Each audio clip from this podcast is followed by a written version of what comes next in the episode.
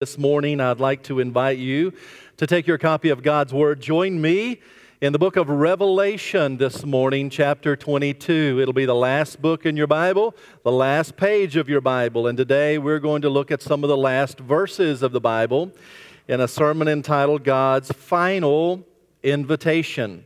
God's final invitation. We are no strangers to this passage, but follow with me in Revelation chapter 22, verse 16 and following. Of course, these are the words of John. And if you carry the red letter edition, you'll note that verse number 16 is written in red, which are the words that Jesus himself said. So, verse 16 says, I, Jesus, have sent my angel to testify to you these things in the churches. I am the root and the offspring of David, the bright and morning star. And the Spirit and bride say, Come. And let him that hears say, Come. And let him that is thirsty come. And whoever will, let him take the water of life freely. For I testify to every man that hears the words of the prophecy of this book if any man shall add to these things, God shall add to him the plagues that are written in this book. And if any man shall take away from the words of the book of this prophecy, God shall take away his part out of the book of life and out of the holy city and from the things that are written in this book. He which testifies these things says, Surely I come quickly. Amen. Even so come, Lord Jesus. The grace of our Lord Jesus Christ be with you all. Amen. So may God add his blessings today as we look at God's final invitation. There was a little boy in a shopping mall standing at the bottom of an escalator. And he was intently focused on that handrail of the escalator as it moved in unison with the steps. And a man saw this little fellow and watched as he patiently focused on that handrail. And the man thought the little boy may be lost. And he comes up to him and he said, Son, are you lost? And without ever taking his eye off the handrail, the little boy said, No, sir, I'm not lost. I'm just waiting for my chewing gum to come back around. Well, that little fella is the epitome of patience and what it means to wait and to be patient.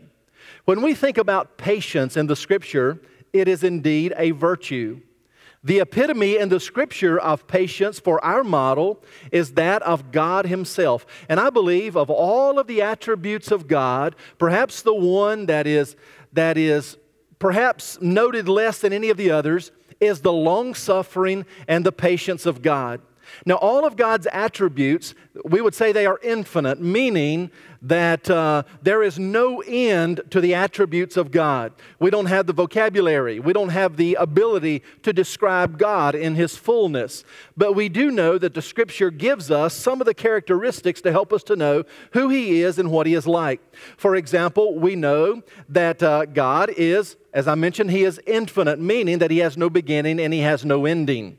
He is forever the same, the Bible says. He's always has been God and always will be God. Another one of his attributes is his immutability, meaning that he doesn't change. He's the same yesterday, today, and forever. By the way, aren't you thankful for that? Amen? That he never changes. God is omnipotent. That means that he has all power. God is omnipresent. That means that he is everywhere. You cannot go anywhere without God's presence. David said, If I ascend into the clouds, you are there. If I make my bed in hell, behold, you are there. God is omnipresent. He is everywhere at one time. God is also omniscient, meaning that God knows everything. So, in all of the attributes of God that we could begin to name, and that's just a few, His sovereignty is another, meaning that nothing happens outside God's control. But of all of his attributes that we could name, perhaps the one we talk about least is his patience or his long suffering. Let me give you some passages that'll bless your heart. Listen to what Nehemiah said. Thou art a God ready to pardon, gracious and merciful. Listen to this slow to anger and of great kindness. Isaiah 30. The Lord longs to be gracious to you. He waits on high to have compassion on you. Don't you love the mental picture that that draws in your mind? That God waits. He waits with patience to show compassion to you. Listen to 2 Peter 3. God is not slow about his promises as some men count slowness but he is patient toward you, not willing that any would perish, but that all would come to repentance. Now, God, in his patience, gave Noah 120 years to build the ark and to preach about the impending deluge that was going to come. Now, I would say that is a picture of a long suffering God, right? That would wait and stay his hand of judgment for 120 years. In fact, you remember the oldest man in the Bible was a man by the name of Methuselah. And the name Methuselah means when he is gone, it will come, speaking of the flood. And God was saying when Methuselah dies, that, that the flood is going to come. So once again, God demonstrates his patience and his long suffering, and he allows Methuselah to live 969 years, the oldest person in all of Scripture, which pictures the, the incredible long suffering and the patience of our God. Well, the New Testament says about Noah building that ark that the patience of God kept waiting in the days that Noah built the ark. So, although God is patient, though he is long suffering, his patience is not without end. It ended finally in the days of Noah. God's patience ended in the days of Sodom and Gomorrah. And there will come a day when the patience of God is exhausted with the human family, and God's long suffering will come to an end. But up until that time, God faithfully extends the invitation for all of the world to come and be saved.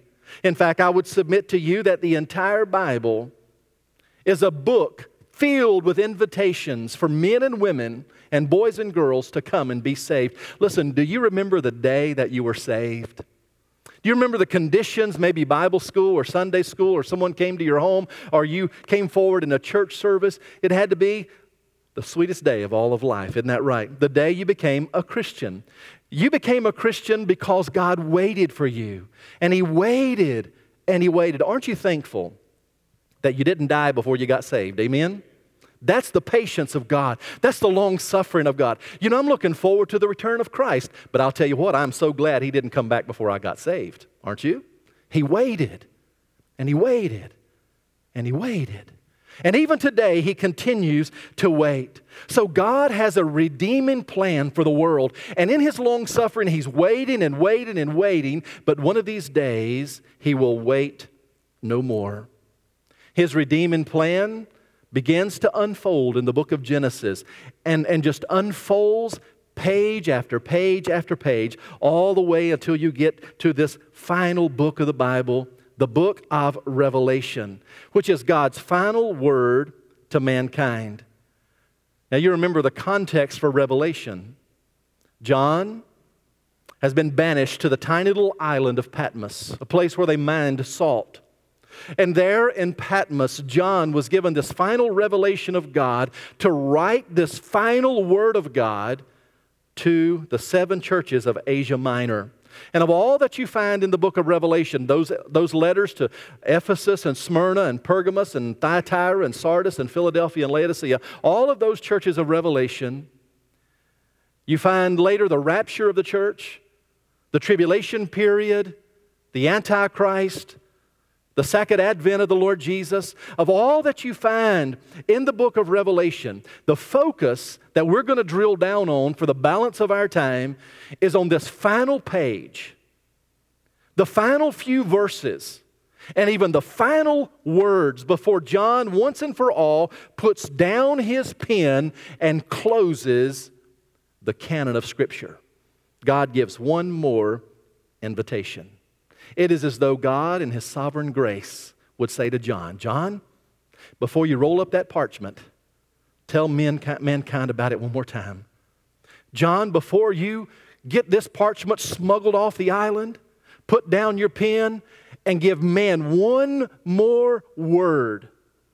One more invitation of how I'm waiting for men and women and boys and girls to come to me by faith. You see, when God created us, the Bible says He created us from the dirt of the ground. He created Adam that way, blew into Adam's nostrils the breath of life, and Adam became a living soul.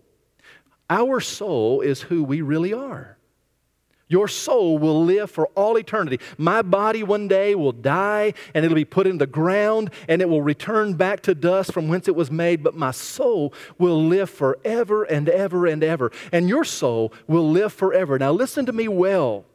If you know Jesus as your personal Savior, your soul will live with God in heaven for all eternity. But if you don't know Christ, your soul will live eternally separated from God in a place called hell. Nothing is more frightening to me than to think about that or to think about people who would resign themselves to that kind of eternal banishment from the presence of God. So, your soul is the most valuable possession. The Bible said, What would it profit a man if he gains the whole world and loses his own soul? Or what would a man give in exchange for his soul? So, the intrinsic value of your soul is worth this world and a million more just like it. Your soul is eternal, and you cannot place a temporary price tag on something that is eternal.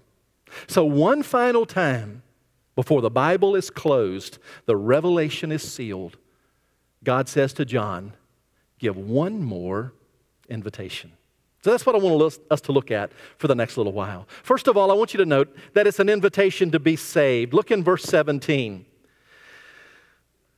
Three different times, John uses the word come. Look at this. The Spirit and the bride say, you may want to circle these, come. Let him that hears say, come. Let him that is thirsty come. And whoever will, let him take the water of life freely. Three different times, John says, Come. Come. That comes from a Greek word that means to move from one place to another. So God would say to us, move out of darkness and move into light. Move out of and off of a road that leads to death and get on a road that leads to life. So when John gives this invitation and he says, Come, God is inviting all of humanity to come to him and to be saved. So from the first book in the Bible to the last book, God's invitation is to come. Genesis 6, I'd already referenced it about the great flood. The Bible says that the wickedness of mankind had become so pervasive that God said, I will destroy from a man from the face of the earth, man whom I have created. And it grieved God at his heart. But Noah, the scripture says, found grace in the sight of the Lord. By the way, that's the first time grace is mentioned in the Bible. Did you know that? And then all the way through the scripture, you find God in His grace is inviting men to come to Him, come to Him, come to Him. And finally, after that 120 year period of building the ark, God says, Noah, get yourself and your family in the ark. The Bible says that God sealed Noah and his family into the ark, and they were the only ones that survived that global flood because they came. They answered that invitation and they got off the, off the road that would lead to death and they came and they walked the road that would lead to life. In this case, right up the plank into the ark. And by the way, that ark is a picture of Jesus Christ. Did you know that? That ark is a picture of Christ. And they came, placed their faith in that boat. And when all of the world was covered with water, Noah and his families were spared because they answered God's invitation. Do you know after 400 years of slavery, God said to Moses in Exodus 3 these words Come now, therefore, I will send you to Pharaoh that you may bring my people, the children of Israel, out of Egypt. So, all through the Bible, God's given men an invitation. One of my favorite passages comes from Isaiah 1. Listen to this. Come now and let us reason together, saith the Lord. Isn't that great? Though your sins are as scarlet, they shall be as white as snow. What an invitation from God. Another is Isaiah 55. Listen to this. Everyone that is thirsty, come to the waters. He that has no money, come and buy without money and without price. The psalmist again says, Come and hear, all ye that fear God, and I will declare what the Lord has done for my soul. Hosea 6. Come and let us return to the Lord, and he will heal us, and he will bind us up. Jesus himself said this Come to me, all ye who labor and are heavy laden, and I will give you rest. The woman who met Jesus at Jacob's well, she goes back to her village and given an invitation, she said, Oh, come and see a man that told me all the things that I've ever done. Is not this the Christ? Listen to what Paul told Timothy. For this is good and acceptable in the sight of God our Savior, who will have all men to be saved and to come to the knowledge of truth. You just can't read the Bible without being overwhelmed of God's invitation over and over and over for men to be saved.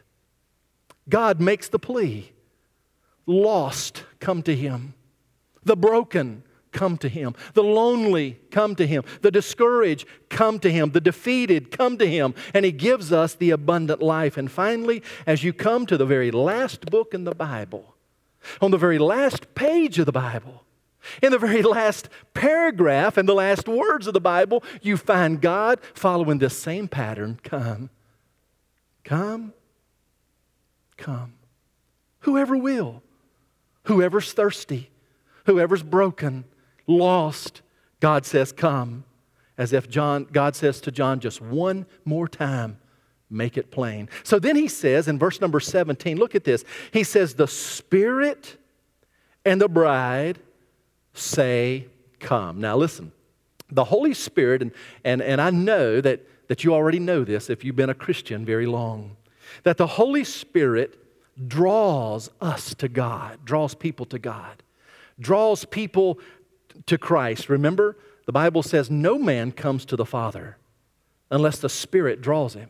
So God gives the Holy Spirit to draw people to Himself. So the Holy Spirit is always working to draw people to the Father.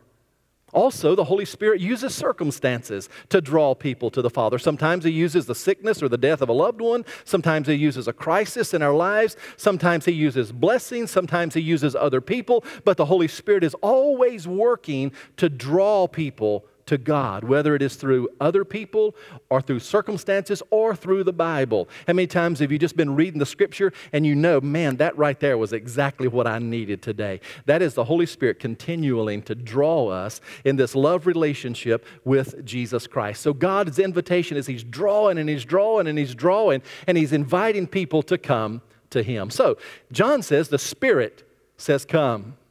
Then He says, the bride the Spirit and the bride say, Come. Well, let me ask you, church, who is the bride? The bride is the church, right? The bride is the church, the body of Christ. Jesus is the bridegroom, and the church is the bride of Christ. And one day the bridegroom will return and be wed to the church, the bride of Christ, and take us to the marriage supper of the Lamb, where forever we will be with God in glory. So, all of the work of the church, now listen, all of the work of the church is the bride working to influence and inspire people to come to faith in Jesus. So listen, when our praise team sings or our choir sings, they're not just singing songs or they're not just singing words. What are they doing? They're allowing the Holy Spirit to use them to so inspire people that people's heart would be changed and that they would come to Christ. When we give of our tithe and offering as a church, we're not just giving out of a financial responsibility, of course not. We are giving because we believe in our giving that God can take what little we give, whatever that widow's mite might be like, and God can take that little that we give and He can use it to build a family life center that'll be a testimony for years to come, a testimony to God where our community, to our community, where, where folk would know they can come and have a relationship with God, or support missionaries with our offerings, or the cooperative program, and all that we do. When you teach Sunday school, and I know some of you are doing that online and you're doing that through Zoom right now, and I so appreciate you remain in close contact with your class and, and the youth and our children and things like that. But we're not just teaching a lesson or giving a talk. What we're trying to do is inspire and to disciple and to help people grow in their faith so they can in turn go out and help others grow in their faith so that more and more people would be drawn to Christ and respond to this invitation that God gives because there'll be a day when the invitation will be over. That God will say, just as He did when He sealed Noah in the ark, just as He did when Lot got out of Sodom, that the time for invitation is over. So, right now, all that we do as a church family, as the bride of Christ, is to see people get saved, right? We pray for our family that might be lost. We pray for our friends, our acquaintances, our neighbors, people that we work with who are lost, and we get burdened about their soul and where they're going to spend eternity. We support missionaries all around the world. Again, we're putting effort and time and energy and finances into a family life center that we can continue to minister through sports ministry or through recreation ministries or through feeding ministries and those kinds of things that we can reach out into our community because we know God is waiting and waiting and waiting and waiting for one more to be saved. Do you know, as of June of this year, our Southern Baptist Convention has over 6,000, actually over 6,600 foreign and domestic missionaries. Imagine what an army that is. Over 6,600 missionaries sharing the gospel of Jesus Christ. Our Southern Baptist seminaries have 23,000 ministers and Christian workers that's being trained to go into the fields that are ripe unto harvest. Our churches in the Southern Baptist Convention reach 30 different races and ethnicities, from Korean to Chinese to uh, Native American to Filipino to African American and other races and ethnicities all around the world. We have planted, when I say we, I'm talking about our Southern Baptist Convention, over 550 churches in North America last year. Last year, we gave, a, get this number in your mind. If you're listening, say amen. $157 million for foreign missions. Digging wells, sending missionaries, sending food, relieving suffering around $157 million to the foreign field. $61 million for North American missions. Do you know the Baptist disaster relief has 51,000 days, volunteer days, where they have served because of a natural disaster? Imagine 51,000 volunteer days. 2.2 million meals have been served for disaster relief. In our Southern Baptist Convention, we have seven, over 7,000 at risk children in residential care. All of those numbers that I throw out to you this morning, that's to let you know you won't hear that on the news. You, because that doesn't make news. Only the bad stuff seems to make news. You won't read that in the news, or you won't hear that on the news, but I want you to know, and I give you those numbers to say, listen, God Thank God, by the way, He is at work all around this world. Amen? I mean, we may be focused and to some degree get a little distracted about COVID 19 and about the situation in our country with the riots and, and things like that. But I want you to know, as bad as things look on the surface, and they're certainly dark, we still have a sovereign God who is working through the bride, you and I, working through His church to feed the hungry and to share the gospel and to take the gospel all around the world. And isn't it a joy to join hands with fellow believers who would give God's invitation around the world and say, Come and drink of the water of life freely. Whosoever will, it makes no difference race, color, creed, background, ethnicity, wealth, or lack of wealth. Everybody can come. God is at work extending his invitation all around the world. I just wish that would make national news some of these days, don't you? But whether this news cycle ever gets it or not, I want you to know it's news in heaven because the Bible says there is joy in the presence of the angels of heaven over one sinner who repents. One, he says, who answers God's invitation to be saved. So that biblical model is this a person gets off that road that leads to death, and they come to God and they get on that road that leads to life. They get saved they repent of their sins, they get saved, invite Christ to come to their life. The next step is they're to make that public. Because God doesn't have secret agents necessarily, right?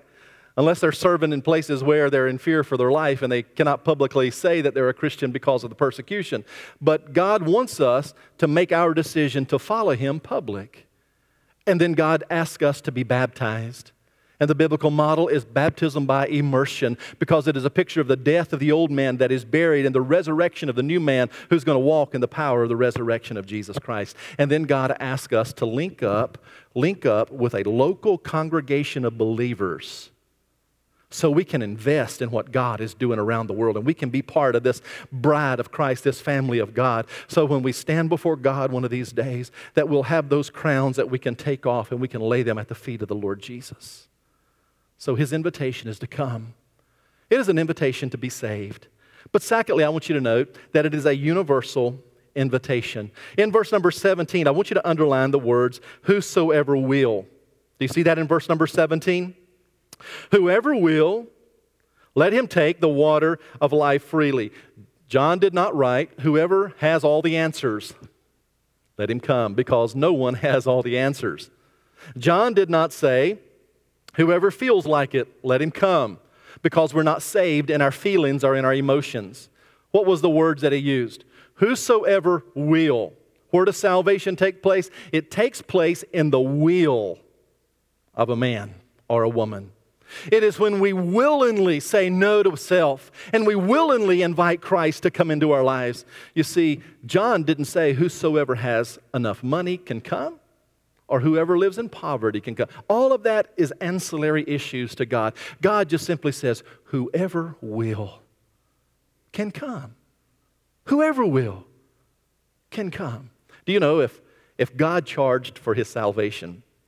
By the way, by the way, salvation's free, uh, but it wasn't cheap, isn't that right? It cost Jesus his life, the best that heaven had, but it is free. God's not selling salvation. If he were to charge a penny to be saved. There would be people in a world that could not come up with a penny. I've met many of them. There'd be people in this world that could not come up with a penny to purchase it. But salvation's not for sale. John said, Whoever will can come and answer this final invitation. God's gift of eternal life is absolutely free. He gives it as a universal invitation to whosoever will, none too sinful, none too sanctimonious, none uninvited, none with too dark of a background. It is whosoever will. So all of man's eternity hinges on that phrase, will. I will or I will not. Let me show you. Take your Bible, turn with me to the Gospel of Luke, chapter number 14, for, uh, for a moment. The Gospel of Luke, chapter 14. Let me show you uh, this story uh, that Jesus told. It is a parable, and I won't want to begin reading in verse number 16. But it beautifully illustrates this uh, concept of whosoever will let him come. Luke's Gospel, chapter uh, 14, look in verse number 16. Then said he to them, Now, this is the words of Jesus in this parable. A certain man made a great supper, and he invited many. He sent his servant at supper time to say to them that were invited, Look at that, come, for all things are now ready. And they all, with one consent, look at this now, began to make excuse. The first said to him, I've bought a piece of ground, and I must needs go and see it. I pray thee, have me excused. Another said, Well, I bought five yoke of oxen, and I go to test them out, and I pray thee, have me excused. Verse 20. And another said, I've married a wife, therefore I cannot come. Maybe he's the only one that had a valid excuse. No, I'm not going to touch that. But they all had an excuse. No, I've got this to do. I've got that to do. The time is not right. Verse 21 So that servant came and showed his Lord these things. And then the master of the house, being angry, said to his servant, Go out quickly into the streets and the lanes of the city, and bring in hither the poor and the maimed and the halt and the blind. And the servant said, Lord, it is done as you have commanded, and yet there is room. And the Lord said to his servant, Go out to the highways and hedges, compel them to come in, that my house may be filled. For I say to you that none of those men which were invited shall taste of my supper. So the invitation is whosoever will can come, but the sad reality is some will not. Some just will not. And if you could ask me if there's anything that keeps me awake at night as a pastor, that's what keeps me awake at night. That some will not come. And I've often wondered why not? Because I've never met anybody that got saved that said, I wish I hadn't gotten saved. What do they always say? I wish I'd done it years ago. But there's something that the devil does in a person's life that gets them kind of confused about what this means to be part of God's family. Listen, to be part of God's family, it's just a recognition that without God, that we're hopelessly lost and our lives are forever bankrupt. But God, in His mercy, sent His Son to intervene on by our behalf and to wash away our sins with His blood and invite us to become part of His forever family. And some will, reach, will, will accept that and say, Yes, that's what I want in my life.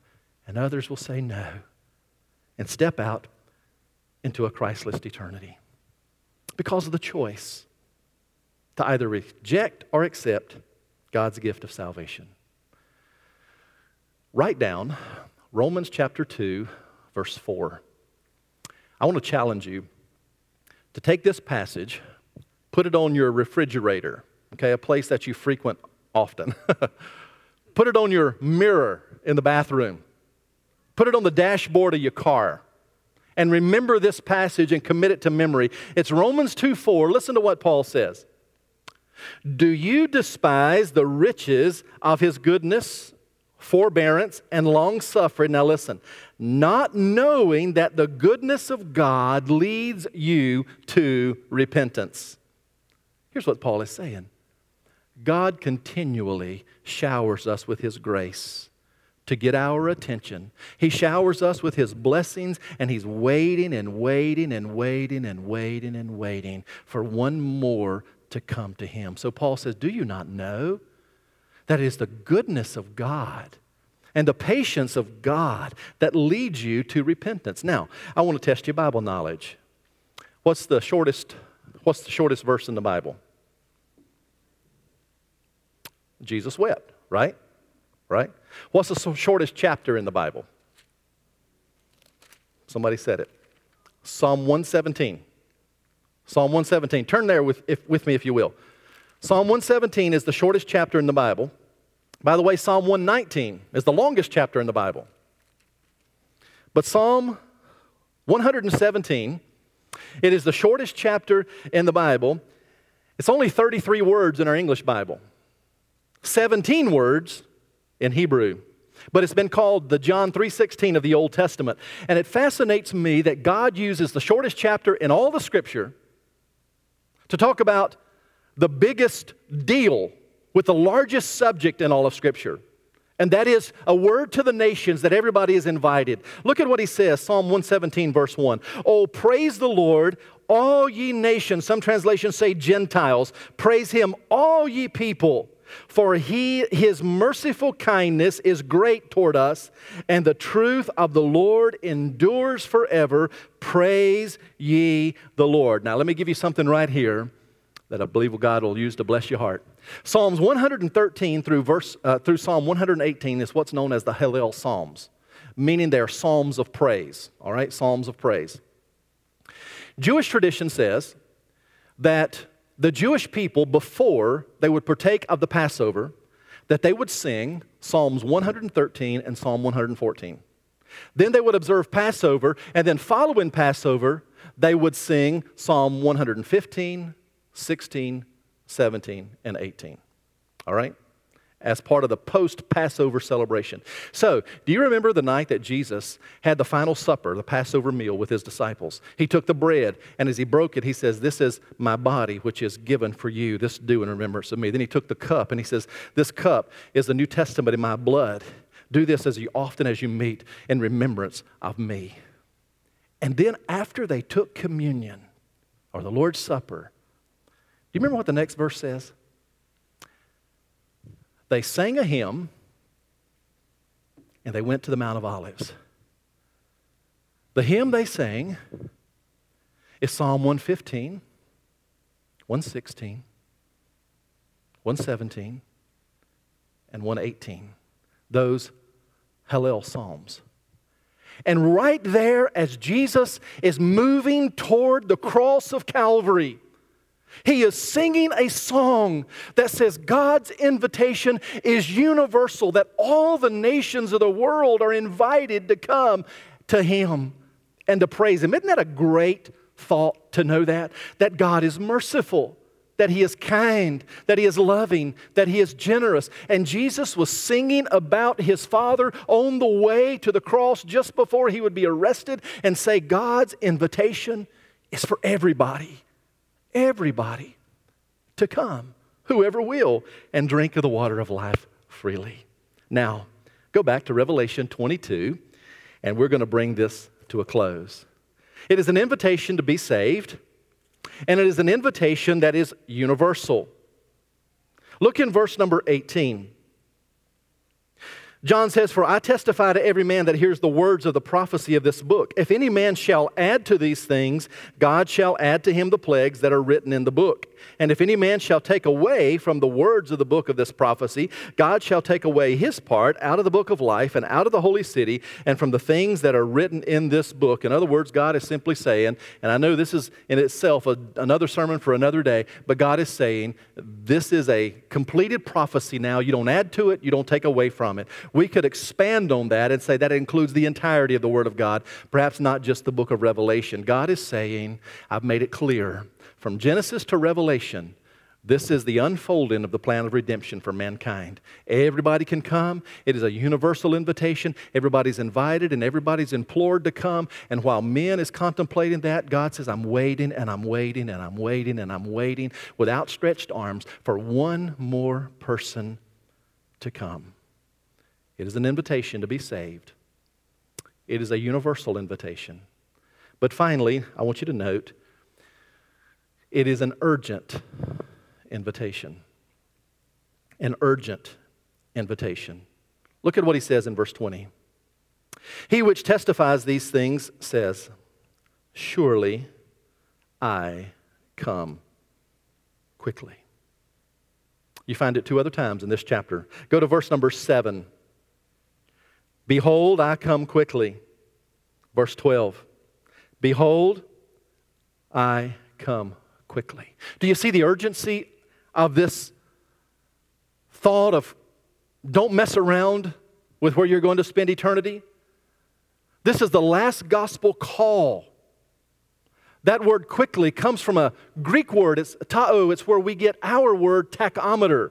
And a tachometer is that gauge inside your car next to your, next to your uh, speedometer. And that tachometer tells you how many rounds per minute your engine is turning. And that's the thought here. I'm coming soon or I'm coming quickly. It's the same word that is used when, when Mary came to the empty tomb. And, and the angel said, Why do you seek the living? He is not here. Um, why do you seek the living among the dead? He's not here. Uh, go tell the disciples that he's risen. And the Bible says that Mary goes and she quickly goes to tell. It's the very same word, and it's the thought or the idea of urgency, of moving with urgency. So, as God gives this one final instruction to John in exile on Patmos before he closes the book of Revelation, he says, Make it plain one more time that whoever will can come. It's universal but they need to come quickly. Because, Now, listen, I don't want to frighten anybody. It's not a frightening concept unless you don't know the Lord. But listen, the Lord could come back at any moment, could he not? Right now, he could come back. The Bible says that the Lord himself shall descend from heaven with a shout and the voice of the archangel and the trump of God. The dead in Christ shall rise first, and we which are alive and remain shall be caught up in the clouds to meet the Lord in the air, and so shall we ever be with the Lord. And that could happen just like that. But if the Lord does not come back that way for us in our lifetime as a group of believers, He will come back for us one at a time. Isn't that right? Jesus said, In my Father's house are many mansions. If it were not so, I would have told you, I go to prepare a place for you. If I go and prepare a place, I will come again. And He may come back for all of us in the rapture, or it may be one at a time. My point is this we don't know when the rapture is going to happen, and we don't know when our death is going to happen. It could be today for one or the other, or for both of those events. So the Lord says to John, Don't close the book of Revelation without one more appeal for men to come and to be saved. And they need to do it quickly. I do not know who will be listening to this sermon and watching it either on television or on the internet or listening through it to it through podcast in days to come or weeks to come. But whoever is listening to my voice this morning, I want you to know that God created you, that God loves you, that God sent Jesus to die for you, and God invites you right now to be saved, and He sent me here to tell you that. And that He's waiting, and He's waiting, and He's waiting. But there is an urgency to make your decision for Christ. Remember the Philippian jailer? He came to Paul and Silas and he says, What must I do to be saved? And, and Paul said to him, Believe on the Lord Jesus Christ and thou shalt be saved. It's not rocket science, it's turning the wheel to follow God. I want to close with this story. Many of you, if you've been in our church any time very long, you will, you will remember this event. It's been a number of years ago now, but I remember it like it was yesterday. It was one of those days, you ever have a day that you just seem so busy that you don't know which way you're going? And I remember it vividly because I had a funeral on Saturday. Then I had preached the three times on Sunday, the three services on Sunday, had a committee meeting that Sunday before the evening service, and it was just a busy time. And then the next day was Monday, and I had to be at the hospital very early with a family having some serious medical issues early that morning. If I remember correctly, it was about 5:30 when I was down at the hospital that morning. And then it also happened to be the time for the annual associational meeting. And I was preaching that meeting. And I was also starting revival in another church in another county that Monday night. So I was to preach the four o'clock, I think it was four or four thirty associational meeting, break for dinner, and then they would have the other uh, uh, second half of the associational meeting, and I was going to scoot out and go preach my revival services. So it was one of those days where I was just so busy I didn't know if I was coming or going. And as I left the church that day, I just remember it was like it was yesterday, thinking about what I'm preaching about at the 4 or 4.30 service, something like that. And I'm thinking this is about 3 o'clock. And the Lord had said to me, you need to visit so-and-so. I didn't know so-and-so, but they live here in rock throwing distance of our church. And honestly, you know, you, I know you guys never wrestle with God, but I was wrestling. And I was giving the Lord every excuse. Lord, I got this, this, and this, and I really don't have time to stop and make that visit. But God just impressed it upon my heart that I needed to do that. Make a long story short, I knocked on the door and introduced myself to this retired couple. Told them I was a pastor here at the church, just wanted to come by, visit with them for a while, invite them to come and worship with us. They were gracious, they invited me into the home, and I had an opportunity to share the gospel with them. And right there that day, the man and his wife knelt, knelt in the living room floor beside the couch, and I knelt beside them. And they prayed and they asked Jesus into their life. Isn't that wonderful, by the way? They asked Jesus to come into their life. Well, we talked about making it public. about presenting them to the church for membership and being baptized. And they said, Yes, that's what we want to do. We'll do that next Sunday morning. That night, after I'd finished my revival service, I got a phone call from this man's wife. And she said, Pastor, we're still at the hospital. We left to go tell some of our family the good news about us being saved. And she said, My husband had a heart attack, and he's just died. And instead of presenting him to the church Sunday as a member or a candidate for membership and baptism, I was preaching his funeral on Wednesday. And then his wife did come forward the following Sunday, and she still made her profession public. She got baptized, and she was a member of our church until her passing. But I've thought about that hundreds of times in my ministry. What if I'd have been so stubborn that I just kept going that day and didn't listen to God? When God was working in that man's life, and Jesus would say, Daryl, the fields are ripe unto harvest. Where's the laborers that'll go? And I'm so glad that I went that day. And I know I've missed others, but I'm so glad that I went that day. Because listen, the invitation is urgent. Now is the accepted time. Today is the day of salvation. Amen, church? I know we don't have the crowds that we ordinarily have because of COVID, but I don't want to take it for granted. There may be one here or one under the sound of my voice somewhere else that's never been saved. Today, would you come? You ask Jesus, I'm sorry for my sins. Come into my life and save me. And the Bible says, Whosoever will, right, can come and drink of the water of life freely. Let's pray. Thank you, Lord, for being so wonderful to us. Thank you for that final invitation. Before you close the Bible, you say you can still come, and there's still time. So, Lord, as we have this invitation, if there's one today that has never invited Christ into their lives, I pray that today they would just slip out of their seat. They would come right now and say, Pastor Daryl, I want to be saved this morning. Or others who want to unite with our church family, take the invitation and do as you please in Jesus' name. Amen.